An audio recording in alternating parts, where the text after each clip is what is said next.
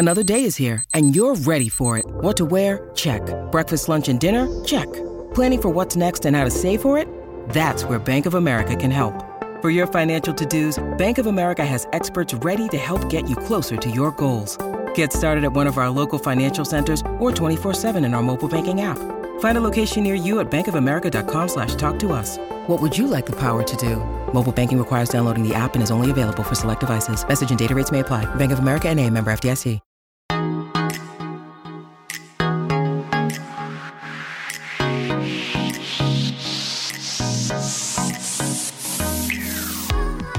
Well. Good morning. Hello, everyone. Um, Chandler, we need to say thank you so much to everyone who has supported the merch drop. We have had so many orders and it has just been incredible. Thank you so much, everyone. I am shook. I was not expecting it to go this well. Right. You know, we, we never know how these things are going to go. And, you know, I thought maybe like three people wanted merch, but yeah, everyone really showed up for us. So thank you so much. It has been so fun. It was so funny yesterday. I, I got some notifications that there were like orders under male names. I'm like, why is this? Oh my why are guys buying it today? And I was like, oh, it's Mother's Day, of course. That's um, really so I thought that was hilarious. Um, I mean, literally, these guys like at the eleventh hour, like on the day of Mother's Day. I love it. I'm obsessed. Just so you know, we the merch will be available for all holidays. Don't you worry. One stop shopping, all the things. Um, and also on all things merch. So we're through quite a bit of it, but there is still some left. Um, and to celebrate this merch drop, we are doing a giveaway right now. And if you're listening to this on Wednesday, there's still time to enter, and theoretically Thursday. So we're giving away a piece of merch to three winners. Um, and all you have to do to enter is leave us a five star review, write a, a review sharing why you love the pod. And we're so excited to give away a piece of merch to three winners.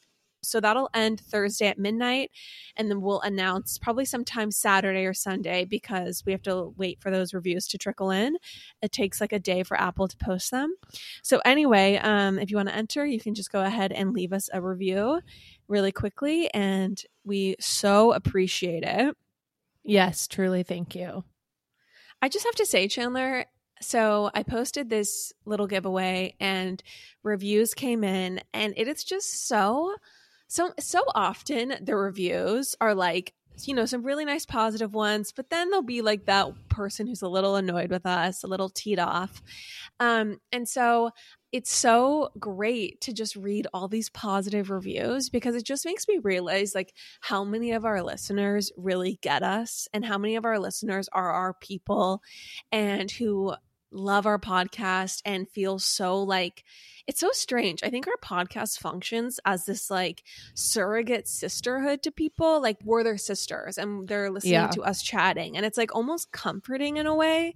And they Mhm. feel related to. And for me, it just like it this sounds so strange, but it gives me purpose doing this podcast because what I realize is this is not just hopping on and talking trash. This is really like providing a source of virtual friendship and sisterhood. And there's something really special happening between us and the people who listen to this podcast are our loyal listeners and we just love you guys. So thank you so much everyone who's leaving a thoughtful review. It really means so much to us. Right. And everyone who's buying merch who, yeah, everyone who's like literally supporting us with their time and effort, with their reviews or with their like dollars with the merch and with our Patreon. Yeah, we we feel very lucky and very blessed. Absolutely.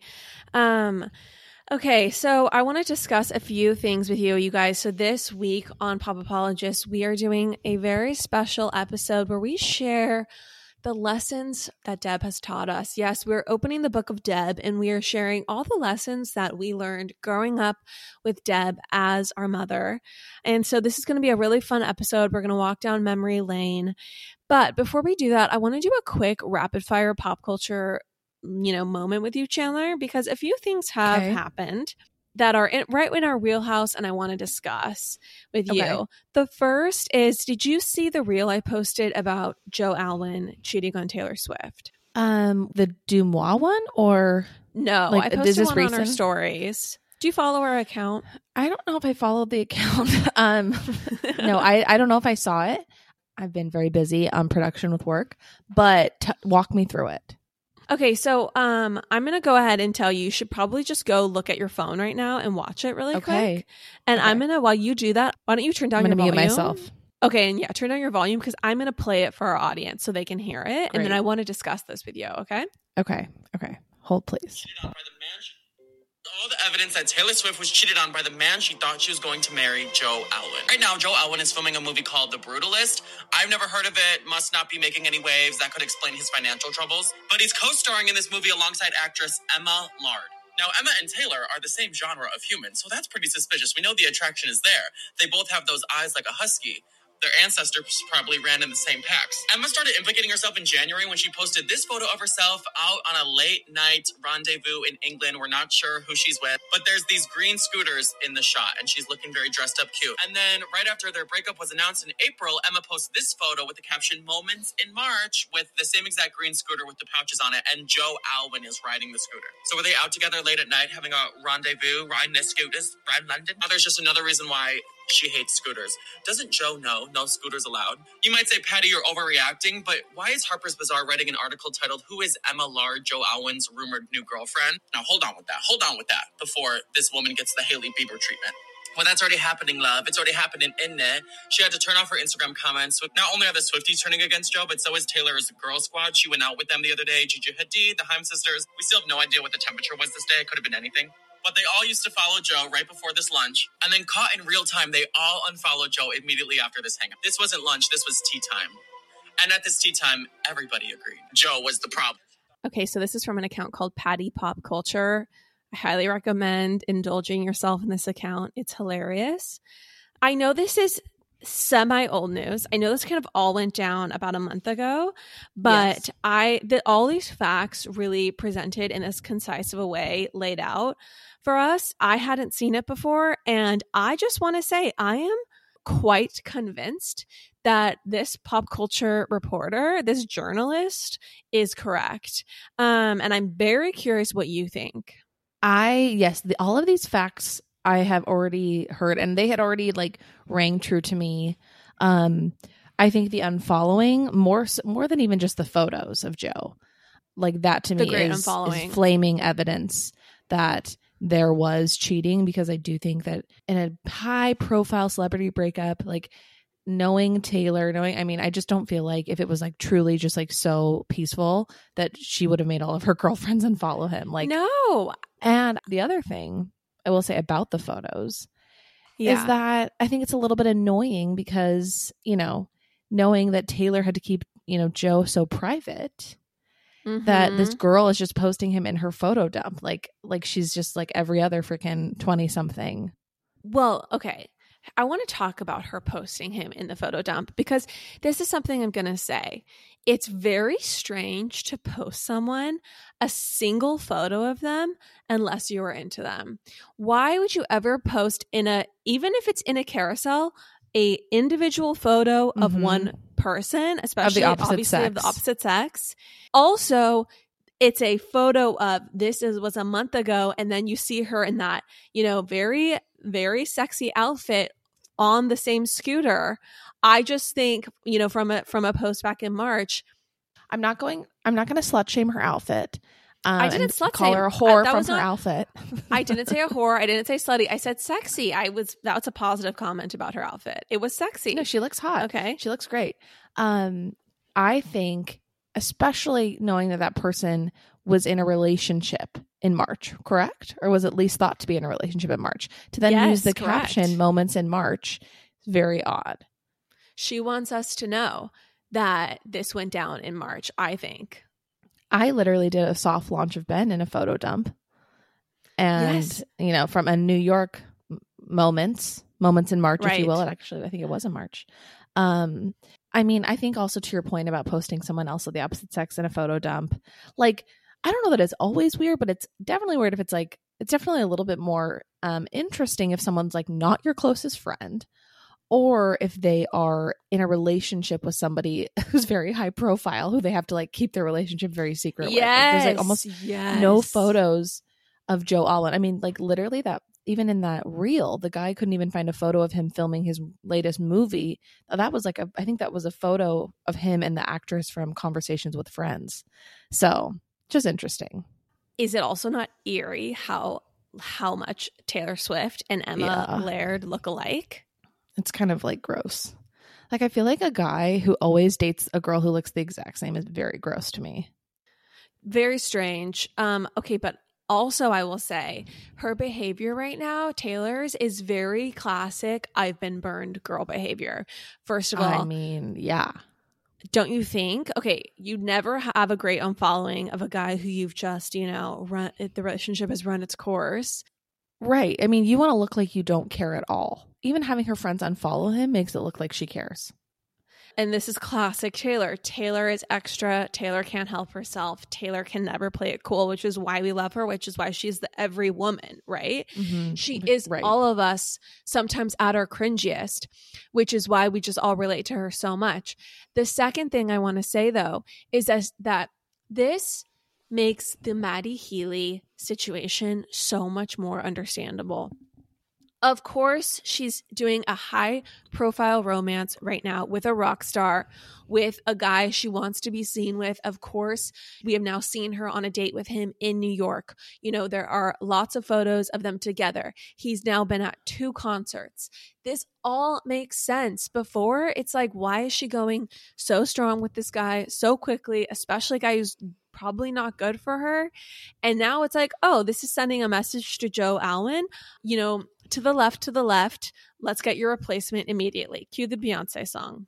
Absolutely. I mean, and let's get your replacement as literally the internet's number one boy. I mean, literally, Matty Healy is very beloved by uh, women everywhere, I will say. Right. Yeah. So, uh, but once again, I just not buying that this love is very real. They just are there. They are still to me an odd pairing. The I love you, you know who you are feels like so contrived. Um, even just like him being so publicly at her shows, I don't know. I cannot really get out of the real love is is more private. Um, like headspace that I feel like she she conditioned us to be in over the last six years. They're definitely in lust for each other. They're definitely infatuated with each other. There's something really fun and hot happening right here. And I love to see But it. is it real? Um, it's great content. Do you think it's real? Do you? I mean, and I don't even mean to be. I don't know what's real. Like, are they going to be grocery shopping together hand in hand I when mean, they're like, 70? do you think they they're actually obsessed with each other right now? I think so. I don't think it's contrived. I mean, Okay. do you really think he is sitting through now two, three and a half hour concerts for a girl he's in a PR relationship for, dancing to Shake It Off and Blank I, Space? th- I honestly, I could see him doing that. he doesn't need the publicity. I don't think it's, I definitely think it, whatever they're feeling is a thing. Another thing, Chandler. So Meghan Markle and Prince Harry were out in Montecito grabbing sushi. This to me was not news I was going to bring up on the podcast. Um, but it has been reported that they were not actually dining solo, you know, a solo cute sushi dinner. They were joined by Gwyneth Paltrow and Brad Falchuk. Really? Oh man, Montecito. Do you think they have like apartment complexes there? Like I could live in? Absolutely not. They don't do apartments in Montecito. You know, it's it's mansions or GTFO. Wow. Okay. So we'll never live there. We never will. I just I I'm sorry, but there are times when I just feel like I should be at a certain table. I should be Mhm, breaking mhm. bread with a certain group right, of people. Right. right. And it's it is a jarring experience to realize that these people that I would consider some of my great friends, uh, people I know, people I know deeply on every Deeply. level. I know everything about On their lives. Uh huh. If I walked into that dining space, I would be treated as a stalker, and they would call the police. Oh, absolutely. I would just love to know everything discussed at that dinner. Did Gwyneth call her out for creating a cheater brand of the Tig? No, no, Gwyneth is Was much there- too classy. A glass of wine thrown in her face. You know, like what went down? Absolutely not. Absolutely not. I feel like Meghan probably, you know, showered Gwyneth in compliments, and I'm sure they Oh, gabbed about the local farmers market and you know what they can do for people experiencing homelessness in Montecito and that kind of thing. I mean, is Gwyneth charitable? I don't feel like she like I ever see anything her doing anything like philanthropic. Most of the time, it's usually like you know wellness and profit oriented, which is why to me she's a more relatable queen. Um. Oh my gosh, I have to tell You you, know, she can't do it all. She can't I do to it tell you something funny. I was What? watching the Meghan Markle and Prince Harry Netflix documentary last night, Just Um, rewatching bec- for fun. just rewatching for fun because I had nothing Okay. to do. I was super bored. Yeah, it said she couldn't part- record yesterday, but was is rewatching a Netflix show. Interesting. My you said you felt sick. You said you felt I- sick. I did feel sick. That's why I was Netflix and chilling. Um, My brain Mhm. was not firing on all cylinders yesterday. But anyway, I was watching it and it was at the part where Meghan was talking about how, you know, she just wants to do charity work. Like she she didn't really care about being an Oscar winning actress. She just wanted to do her projects and then go to Rwanda and do her charity work. Right. Help others. And Kagan was like, "Oh, turn this off." I okay, do, goody two shoes. It was so funny. Kagan like Yeah. could not stand it. I mean, any any ri- super rich person who's just talking about how they really don't care about anything, they just want to like do charity work. It's just like, all right, let's move it along. Let's change the channel. Speaking of liars, I want to hear what you think about Raquel and Scandoval on the last episode because we see Raquel standing at the bar with Ariana and she is talking to Ariana about her body image issues. She's talking about, you know, whether, you know, the fact that she should be more interested in having sex with Sandoval and maybe that bodes poorly for their relationship. All Mhm. meanwhile, she's screwing Sandoval, this woman's partner of nine years. So, Chandler, I want to hear your thoughts on this scene. Did you see it? Are you kidding me? I literally, my mouth was agape for the majority of this episode. And if it's interesting, you'll remember that Lala went on Watch What Happens Live and she says, You will see a conversation in the finale episode that will like blow your mind. And she just turns to Andy and she's like, You know which one I'm talking about. This is like weeks ago. She teased Mm. it. This exact conversation where Raquel is literally, you know, getting in the weeds with Ariana about the state of their relationship. Ariana is opening up to her about, yes, things she feels insecure about. It blew my mind. What also blew my mind, Lauren, was Yeah. the batteries and pens comment from Sandoval. It's honestly astonishing. Like, Mhm. I'm sorry, we can all set up Amazon Prime auto deliver. That takes approximately 30 seconds. literally. I mean, this he's just trying to lay the groundwork for like what he's done, but it is horrendous. Also, I actually really don't appreciate him giving such a bad name to psychedelics and mushrooms. Like, please, Sandoval. Oh my gosh, seriously. Okay, this is not good for my brand.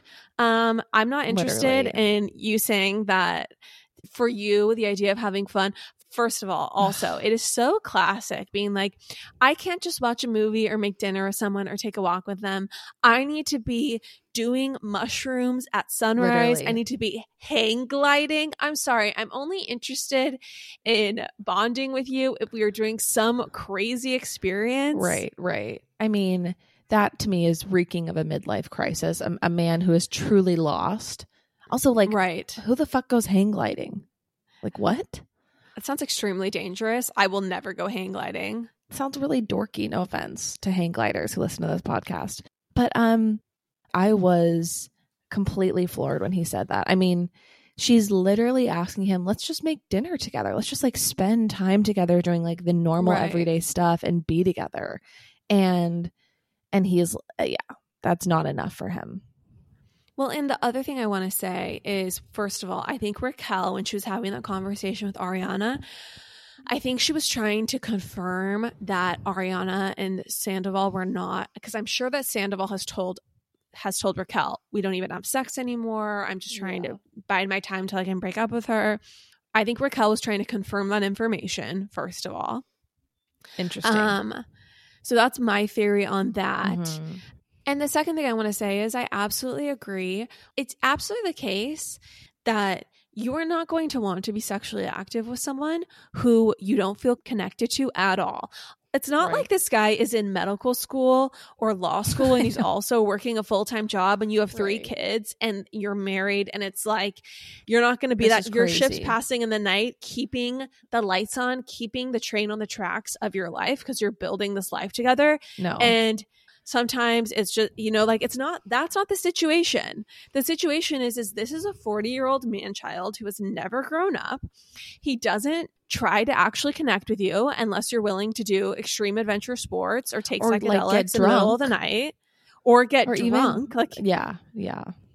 so He wants like a bender. course.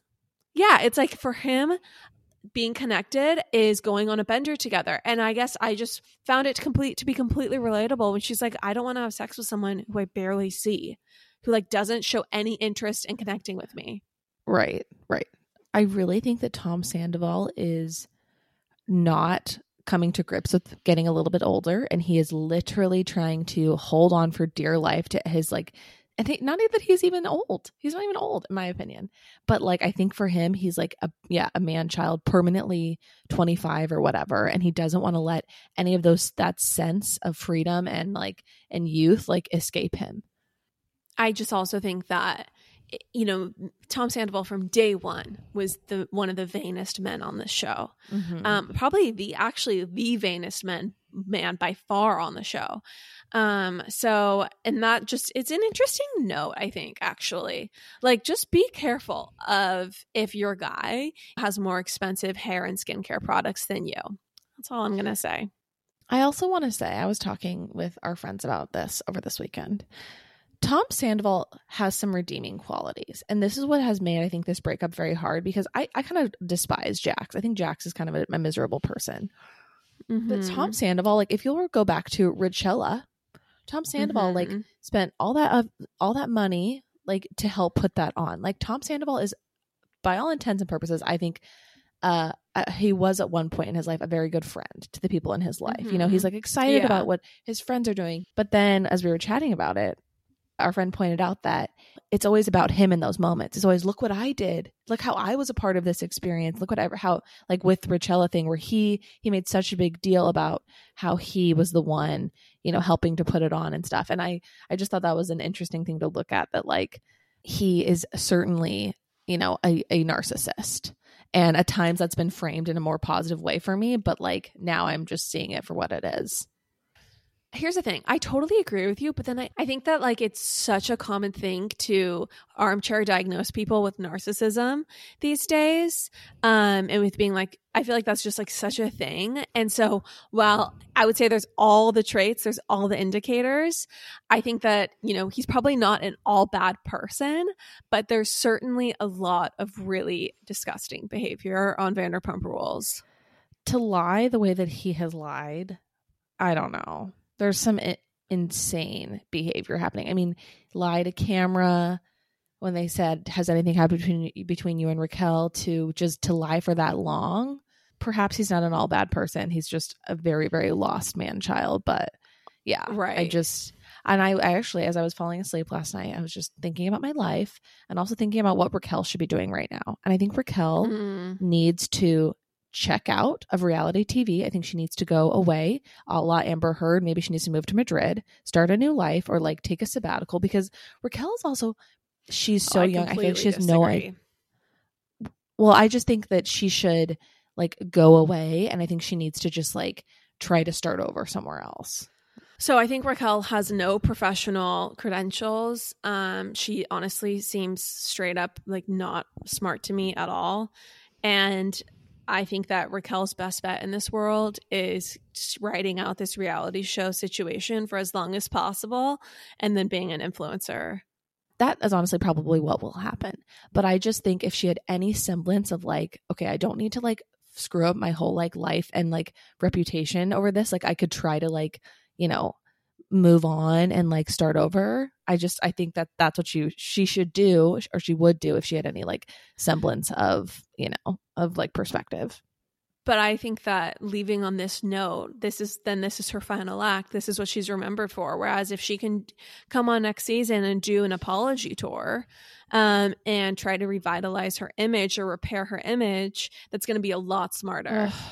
I just don't even know what that what that looks like. That apology tour. It, it to me, the sins are very serious. I think she needs a, a timeout from reality TV. But anyways, we can move on. Okay, Chandler. So for this week, we really wanted to, you know, honor Mother's Day and bring everyone into Deb's world. Everyone always wants us to have mom back on the podcast. Episode 100, where we had mom on, was, you know, a huge favorite. And mom won't come on because we're still cussing. So that's the Mhm, line she's drawn mhm. on the sand. Lauren, the wall behind you, it's quite barren. What's going on there? you know what? I find getting things framed to be very stressful. And so I've just never done it. I don't basically have anything framed in my home.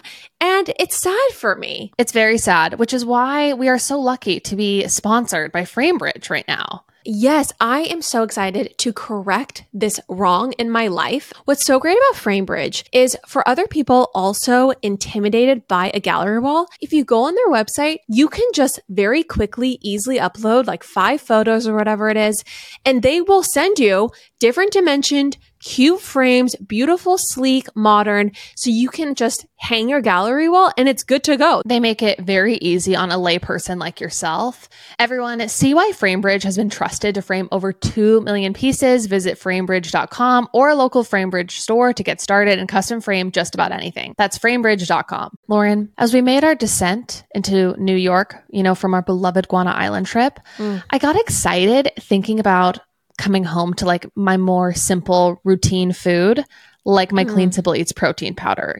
Yeah, I feel like it's such a good staple because the protein powder, if you blend it with ice and water, you got vanilla frosty essentially, if you like the simply vanilla.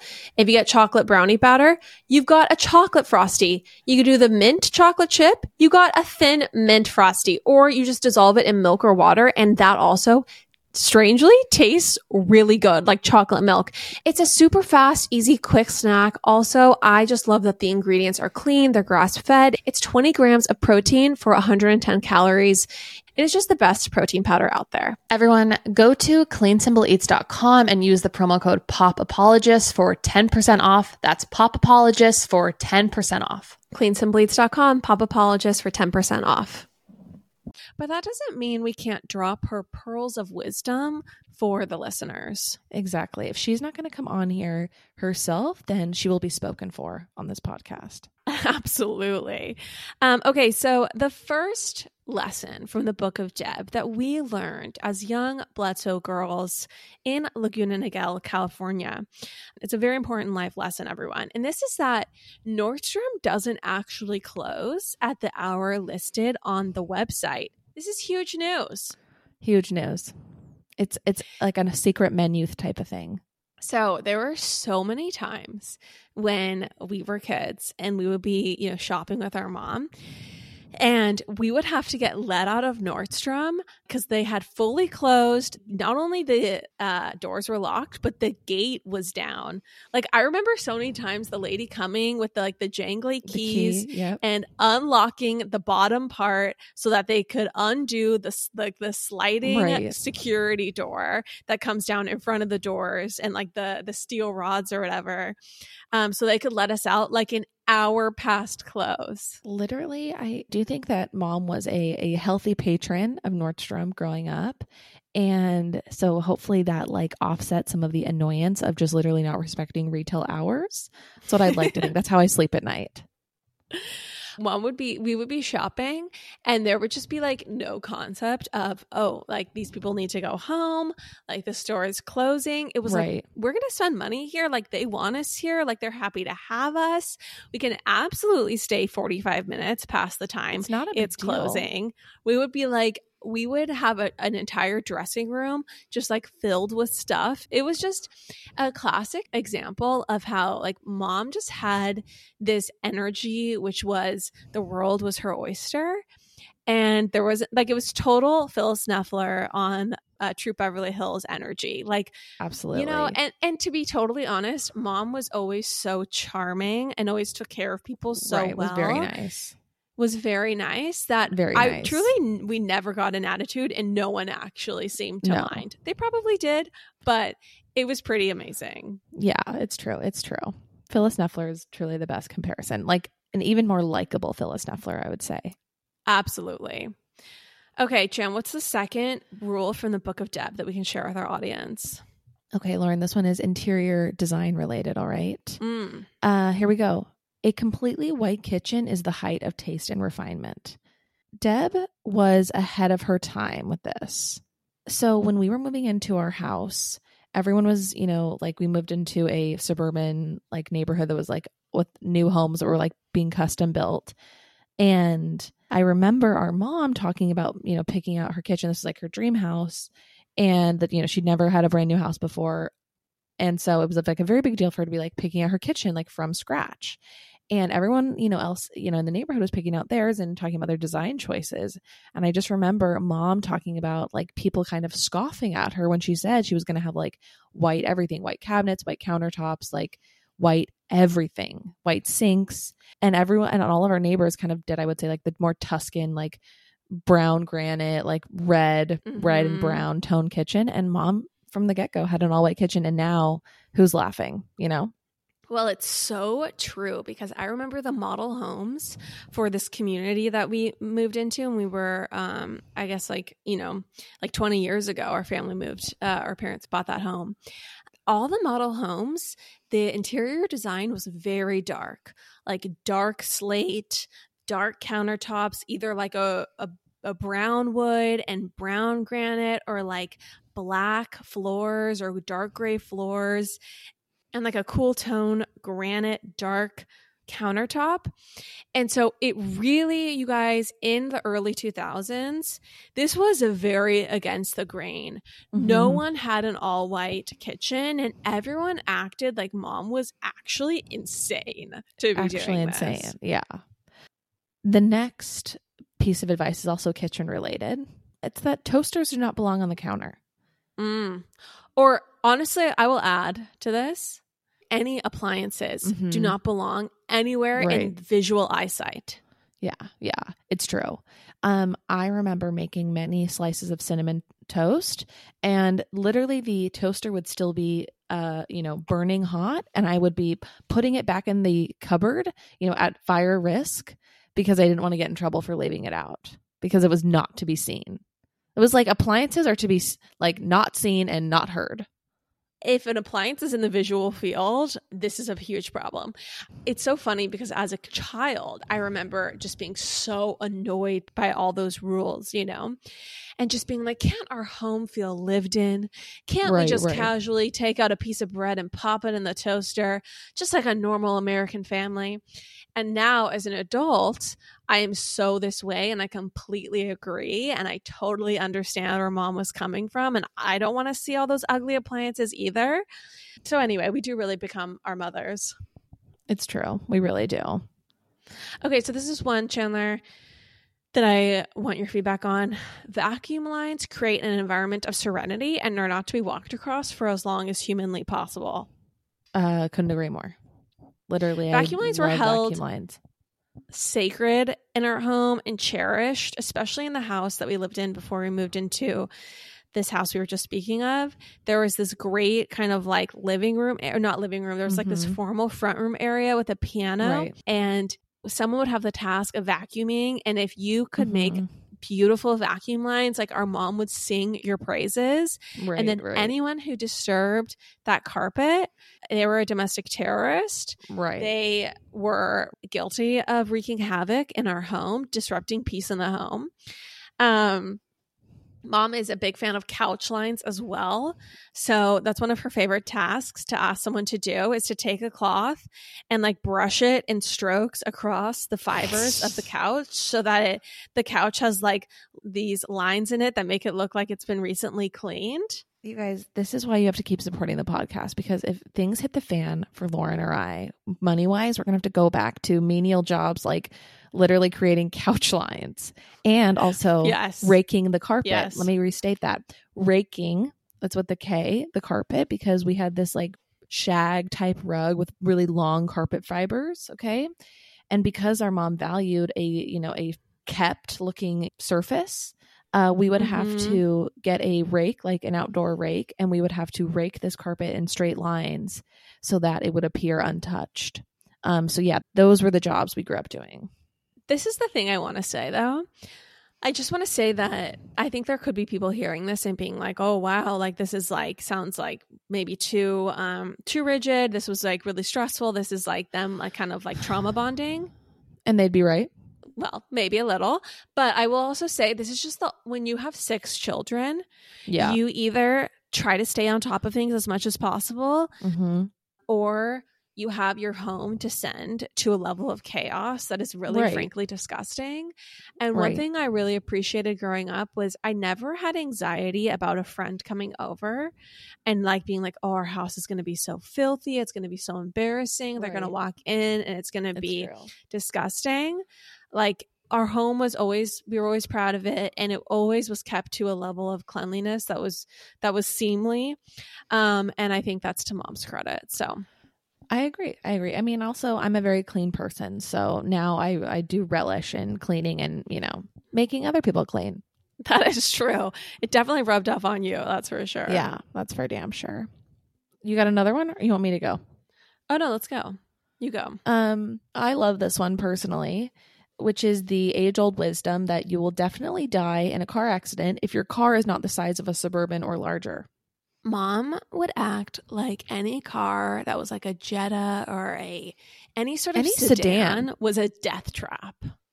Literally a death abs- trap. like you had I mean, a her death words. wish, you were suicidal. Oh, for sure. I wasn't allowed to ride in Mini Coopers. Let me state that again for emphasis. I wasn't allowed to ride in Mini Coopers.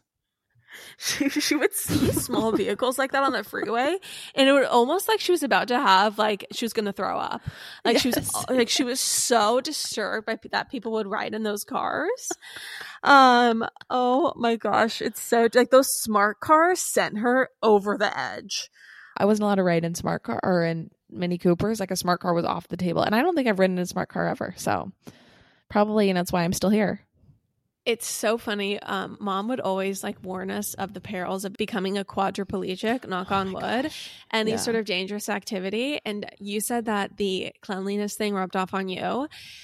That quadriplegic thing has Yeah. rubbed off on me because on our recent trip to California, Kagan got a bike, like an electric bike from his dad to kind of scoot around town in Mm-hmm. um because mom and dad don't have a spare car anymore for us to drive and i just was not happy about this right like i don't want Yeah. kagan on the road on anything motorcycle adjacent whatsoever so i um decided to regale kagan with tales of how he could become a quadriplegic okay. Yep.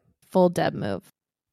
so anyway, I behaved like a total psycho to Kagan. Um, and then mom, it was so funny. He was pulling out of the driveway with the scooter, and mom made some comment to him about how how he better be careful so he doesn't end up a quadriplegic my on the scooter. And he was like, "Wow, I really know where you got it from." Truly. Like, we love it. This is the mental framework we grew up with. I mean, the woman literally said to me a day before I was supposed to go to Coachella, she said, Someone's going to throw acid on your face. There was that one 60 minute story of that girl who, like a crazy ex boyfriend, threw acid on model. her face. Yeah. Mom took that story and really ran with it in her head. She really did. Like, yeah. I think that's like really one of the only times that's ever happened.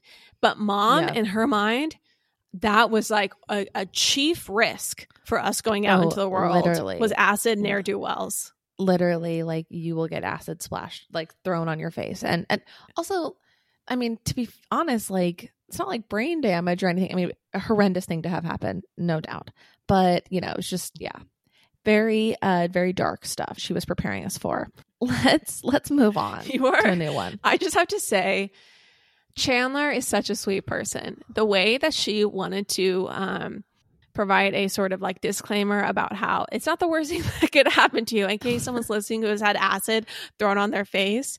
It's just Chandler is a really sweet human being. well i just i'm saying it's not like brain damage you know like you're still you you're still like a, you know you're able to still mentally function even if your face is gone It's true. It's true. It's not the absolute worst thing that could happen to you. Yeah. Who knows why mom was so afraid of it for us? Okay, so this is another thing that is, you know, is a lesson from the book of Deb. And really, this is a lesson for mothers. Like, this is a Mother's Day lesson for other mothers. Totally. Things you can share with your children or things to be mm-hmm. wary of in this case. So, this lesson is high school teachers, especially AP government and AP environmental science teachers, have a dark and intentional, purposeful agenda to turn your kids into whining liberals who suddenly scoff at the free water bottles you provide them. It's definitely uh, a, a more niche lesson, but it's it's it's true and right nonetheless. Can I talk to you about a product that you love, that Courtney loves, and that I love? Please. Early Bird CBD gummies are so phenomenal, everyone. They are the perfect 2.5 milligrams of THC and 12.5 milligrams of CBD. So this concoction, it gives you the warmest, gooeyest feeling. They have the magic formula. I love the watermelon flavor. That's my favorite. I also love using them when I know I need to get a good night's sleep and I can sleep in. You guys, we love Early Bird CBD so much. We reached out to them to see if they would be interested in sponsoring the show because we were like, these products, these gummies, everyone needs to know about them. We're going to tell them about, about them anyway. So maybe we can get paid to do it. And honestly, we just cannot recommend them enough. We have a link in our show notes. You can go to earlybirdcbd.com, use code PopApologist20 for 20% off. Earlybirdcbd.com, PopApologist20 for 20% off. Do yourself a favor, try the gummies. They ship to all 50 states, everybody. You got to try it. Earlybirdcbd.com. Hey, hey, it's Dana from Daily Dose of Dana. Every weekday afternoon on the Daily Dose of Dana podcast, I cover all of the reality TV and celeb gossip and breaking news. I'm a former TV casting director. My husband works in reality TV and I live for the housewives, the sister wives, the southern charmers, and the summer housers. And let's be honest, all of the drama.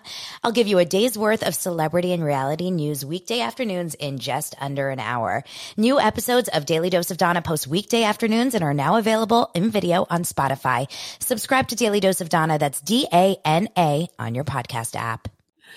Um, in our home growing up, there was a fridge in the garage that at all times was just stocked with single use plastics water bottles. That was what the purpose of the house. So I, my Mhm. body is like 50% microplastic Oh, because that's insane. like all I drank in college. Yep. Or, I'm sorry, in high school.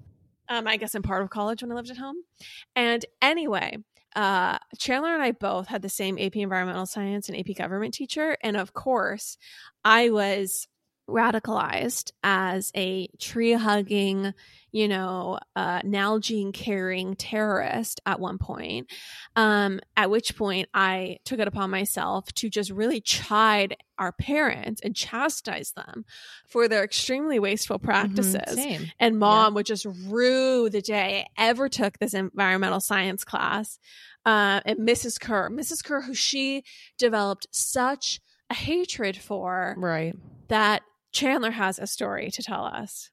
Well, and this story actually happened, I think, when our little sister was still in high school.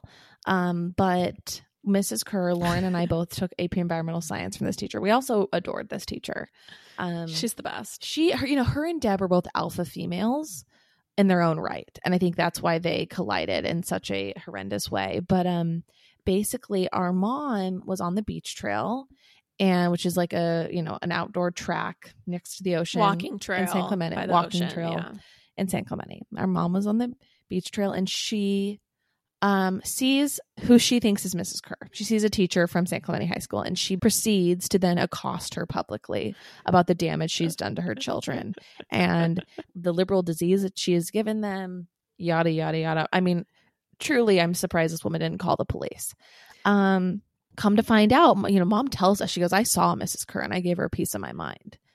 And we ask her, I'm like, oh, that's interesting. Like, thought she moved to Mexico or whatever. I don't know. Like, whatever. Um, and mom then proceeds to describe this teacher, and we realize it was not Mrs. Kerr. It was our AP government teacher, Miss Schick, who was perfectly lovely, who actually did a very good job of not, you know, giving us any type of dogma or, you know, she made actually, I feel like a, a, a great point to be very neutral. But anyways, that was a uh, mom certainly, yeah, left no stone stone unturned, no word unsaid.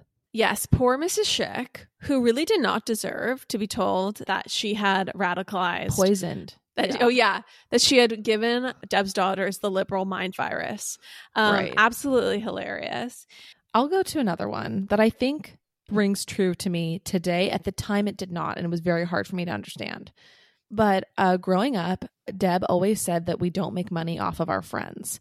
This to me Mm. was very hard to believe because when we were, you know, young children getting wrapping paper sales, which actually, like, on another note, making children sell wrapping paper for like a large corporation is kind of weird.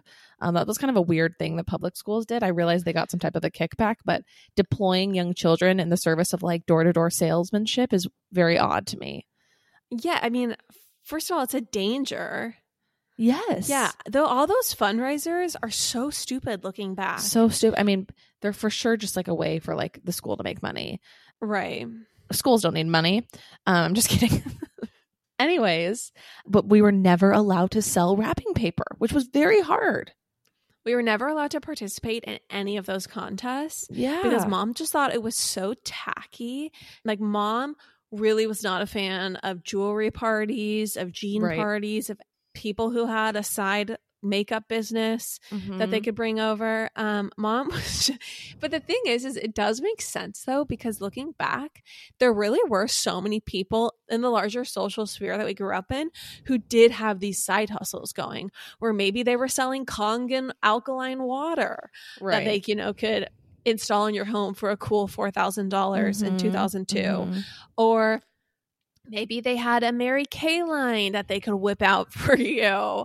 Right. Um, yeah, so mom was like always so against that. And I think that's part of why the Patreon is so embarrassing to That's her. That's exactly why. She's told me that. That's exactly why it's so embarrassing. It's like, I mean, I'm sure merch is very embarrassing to her for that reason. Like, you don't make money off of your friends. So we've really, yeah, done a number with that one. We have really brought shame to our family name with the Patreon. So, quick story on this. So, our older sister, Ash, when she was a kid, she drew like these drawings, I guess. Um, I wasn't alive for this, but it's a f- part of family lore. And our sister was really money focused at this time. And she was probably like seven or eight. So she drew these drawings and then she went around the neighborhood, unbeknownst to my mom, to sell these drawings, like door to door. So, of course, you know, a, a little girl knocks on your door to sell her drawings. Like, what are you going to say? Like, I don't want that. No, so, our yeah. sister sold out of her drawings. And so she comes home and she like confesses what she's done to my mom, why she has this money. And then some, something happens where, where she, I guess she had more at home. And so, sorry, I'm kind of butchering the story, but my grandma was there and my grandma was like, which one do you want? And I'll take the other one. And my sister said, I don't want any of these. I don't really like any of them. anyway, my mom was uh, horrified by that. Truly. Okay, another life lesson from the book of Deb that I think we need to discuss is if you want something in life, you better work and earn it. Do you Work and remember earn her it, saying baby. this? Oh, I do. I think I received this no less than once or twice a week. It was just one of the most infuriating things to be told. Like, I'm just a tender teen, you know, wishing for a 200 pair of seven for all mankind jeans. And to be told by my mother that if I want those, I need to uh, work and earn it, Right. it, it just feels like an insult. It is an insult. It's an insult to work soft girlies everywhere. Um, I mean, this is why I regularly had already spent my birthday present by February. My birthday's in August, but I didn't want to work and earn anything. So I would just, usually every year, I would find something I wanted months and months before my birthday and I'd be like, can I get this? We can count it as my birthday present and we're good to go. Well, also, I will say it's not like the working process was particularly enjoyable. Like if we were told, "Oh, you're going to have to work and earn it," what that meant is, is you're going to have to do um, a steady stream of stray tasks that are very laborious, very tedious, brutally tedious. Really, I brutally mean, tedious. I will just say, and mom knows this, working for mom was indentured servitude. Excuse me. I'm clearly I get emotional when I talk about this. Indentured servitude, that is what it felt like. Um, because you were just you had to completely give over all sense of autonomy and and personal preferences while working for her because Well, it was it was- just do every single thing that comes to mind for the next, you know, and and also I feel like too she would say, okay, you can make this much money an hour, but then sometimes she'd be like, I don't feel like you've been working that hard. She would flip the script. Absolutely. And it was also a situation where it wasn't like, okay, here's your task. It was, okay, I'm going to give you a task every 30 seconds, and they're going to be very small, tiny tasks. Move this thing Mhm, to another mhm. part of the home. Um, I'm going to need, like, it wasn't like we could just put our iPod on and No. clean the kitchen and do a set of large tasks. Right. Most of the time, it required our total mental focus as well. yeah. So it was particularly grueling. I do think that our, you know, our sis, our siblings, we as siblings, I do think we have a um a child labor case if we ever do want to take mom to court potentially. Right. If there are Um, any class action lawyers who are willing and enlisting all six of Deborah's children, let's let's stay close. Um, I know you it- it's so I- funny. Yeah. It's so funny that you bring this up because I literally had a stress dream about cleaning the kitchen, mom's kitchen, last night. No. Okay, and you, you want to hear it's a classic tale. Okay, Lauren, yes, I Yes, had yes, cleaned I the do. whole kitchen and I had worked a full, you know, I had a very long day yesterday and, you know, back in the real corporate world that I'm in.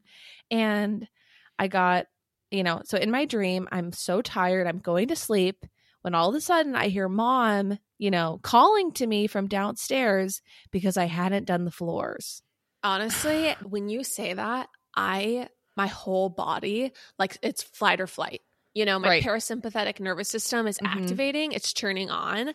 The thing about that too is you'll get the like you'll get the call that this job has not been done up to standards Mhm, and it's 11 p.m. and you need to wake up for seminary in five and a half hours mhm, and it's mhm. like your entire body is just racing on adrenaline on fear on dread on despair right. like i actually think the and this is a different topic but the seminary schedule just made adult life feel so easy like I mean, having yeah. early morning seminary and then high school and then homework like adult life has felt like a breeze in comparison Also, can I just say, kids need a lot of sleep. And like, there was, we were not going to bed crazy early to get up for seminary. Like, we had plenty, we had a very full, you know, like life where we had to like go to different activities and do different things. Like, the fact that we had to wake up at 4.50 every w- weekday morning was, sorry, it's some bullshit. It's also interesting to me because we couldn't go to sleep until our entire family had said a family prayer. Um, and that was another like huge nightly thing Well, where if you went to sleep, you'd be pulled from bed for family prayer. So you would be woken up. And so it I was think- this thing of like, do I just go to sleep or do I do the 20 minute, Right. you know, shebang of getting everyone together everyone to, to say a prayer assembled? And it was just like, it added this layer of stress. Right. I think you had more trauma with that particular scenario because there were more siblings beneath you to wrangle. Like it was like you had Nick, me, and McCall More to like find more people at home versus me. It was just, you know, Nick and I were always doing the same thing and then McCall. But yeah. That's Anyways, true. Lauren, I, let's give my parasympathetic nerve system, that's how you say break. it, a break. Um, and let's Yeah. move on to another one. Well, I just think it's important. I think the reason I want to I want to disclaim all this and just say that like I think that one of the good things actually and bring this to a positive light because this is like a Mother's Day, you know, remembrance episode. I don't know. Mother's Um, Day, uh, trauma bonding, that kind of thing. Mother's Day roast. I just think that Deb did a really good job of making our childhood like super fun, super. And we had all we had these amazing moments, these really high highs, but she also like made us, I think, resilient people who were not used to just like ev- like all the wheels being greased at all times. In fact, it was like work and earn it. You have to check off all these boxes. You have to graduate from seminary. You have to do all these things. It was Mhm. not just a cushy OC upbringing by any means. Okay, Marissa Cooper's we are not. right. Okay, what's the next one? I mean, this is kind of school related, and I think it's a really cute thing about mom. Mom always wanted us to stay home from school, or she regularly would try to get us to stay home from school. She would, like, you know, we, we, we'd be waking up in the morning, and she'd be like, just stay home from school today. It's not a big deal. And I think this is very extraordinary for a mother to do and makes her like very special and, you know, ma- always made us feel like very wanted by her. Yeah, I think a lot of, you know, there's some moms who talk about kids going back to school like they can't wait for it. Like they can't wait for summer to be over and kids are finally back in school and they have the days to themselves. I'm sure we'll be mothers like this. But our mom was the opposite. It was like, no, dreaded school has to start again where they take you from me. And there was always this sense of like, if you want to stay home from school, you totally can, no problem. Um, and I think that did, that was such like a, it was such like a fun, idiosyncratic attitude for a mom to have and it Yes. also like really worked well as a reverse psychology way of being of like Yes. we a lot of times wanted to be at school because like it was our choice if we were going to go or not and Yeah. yeah anyway it was it was I- cute it was just like one of those things about mom that was just so fun and Uh, dynamic honestly too i don't understand how she didn't want us out of the house like all of us making a mess. It's just amazing that she like truly wanted us home at times. And and maybe there was like some type of master plan with uh with the reverse psychology of it but i just i remember convincing her like no mom i have to go to school today. Like i've got a test. I've got to study. I've got like the study guide due blah blah blah. And Well- like i had to tell i had to like show her like reason with it dad had much stronger opinions that we should be in Oh, yeah. school. And I remember one time I had told mom, like, you know, I'm not really feeling well today. It's like in the fifth grade. I was like, I don't think I, I should go. Mom's like, okay, definitely don't go. Wink, wink.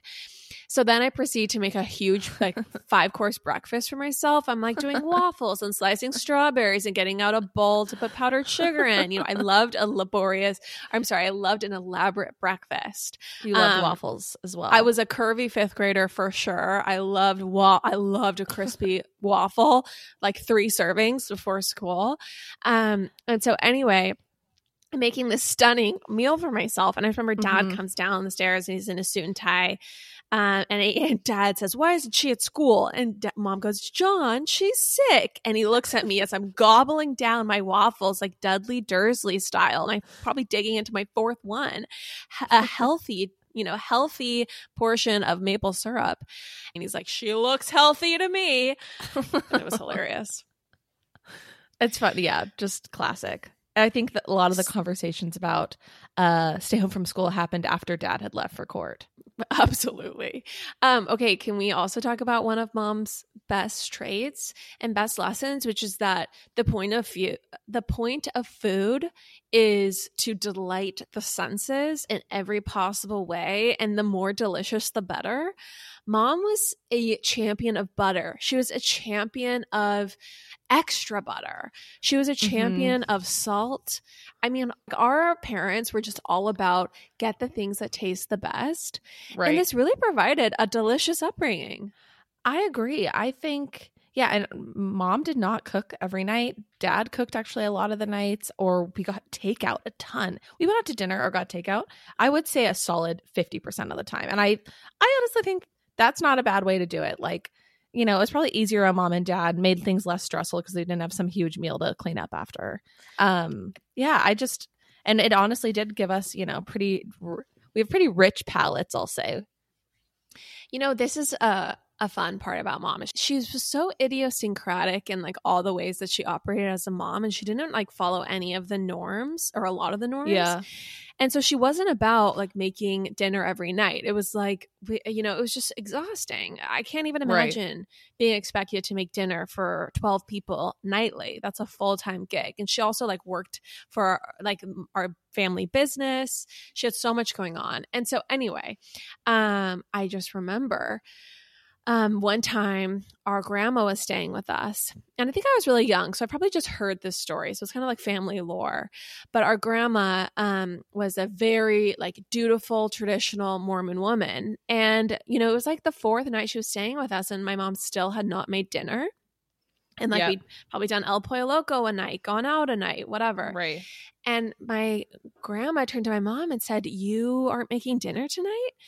And my mom said, No. And she said, You haven't made it any other night either. And Bob goes, And I'm probably not going to make it tomorrow either, Donna.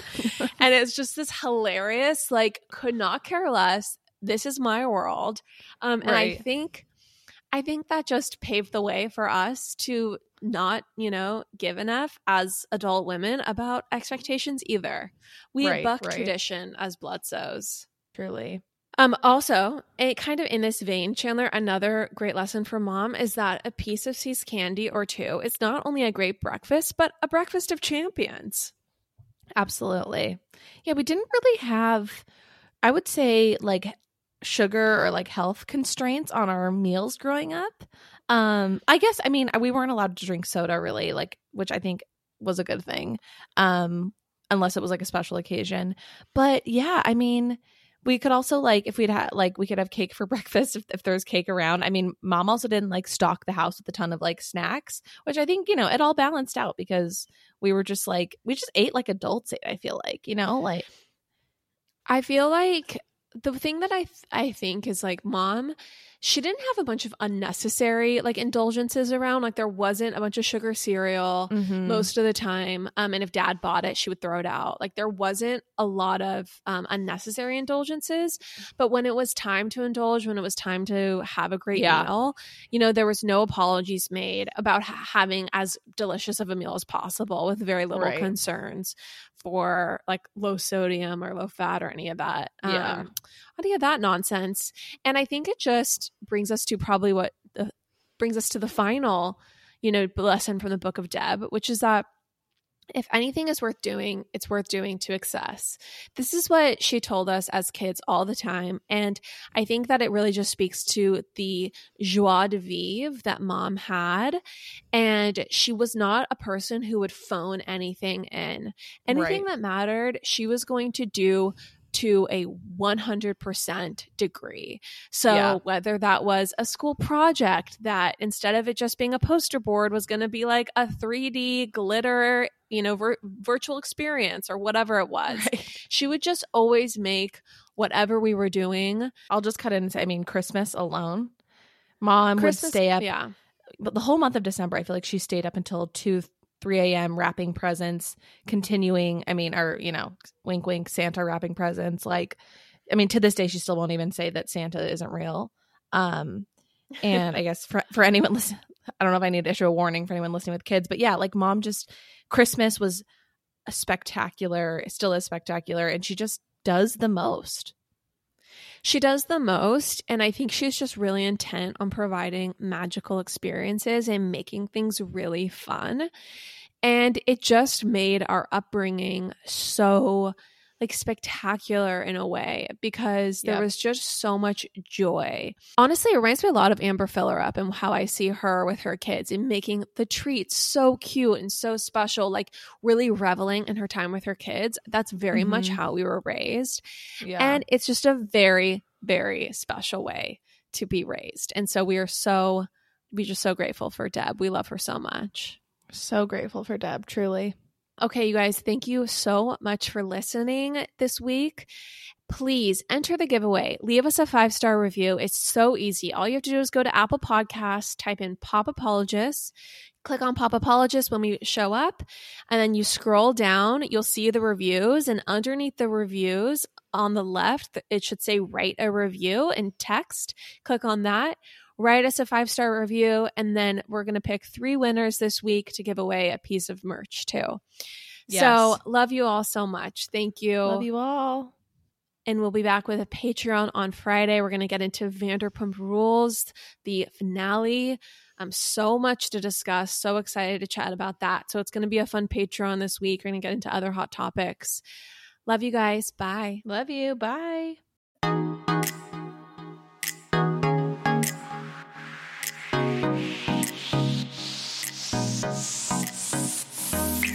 That's all for now, folks. Don't forget, give us a five star review, hit us up on Instagram at Pop Apologists, and we will see you next week, live every Wednesday.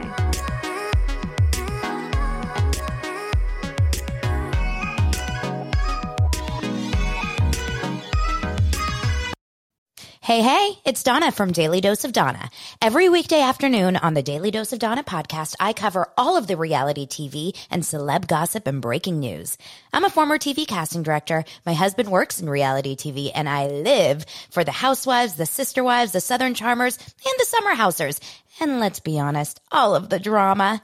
I'll give you a day's worth of celebrity and reality news weekday afternoons in just under an hour. New episodes of Daily Dose of Dana post weekday afternoons and are now available in video on Spotify. Subscribe to Daily Dose of Dana, that's D A N A, on your podcast app.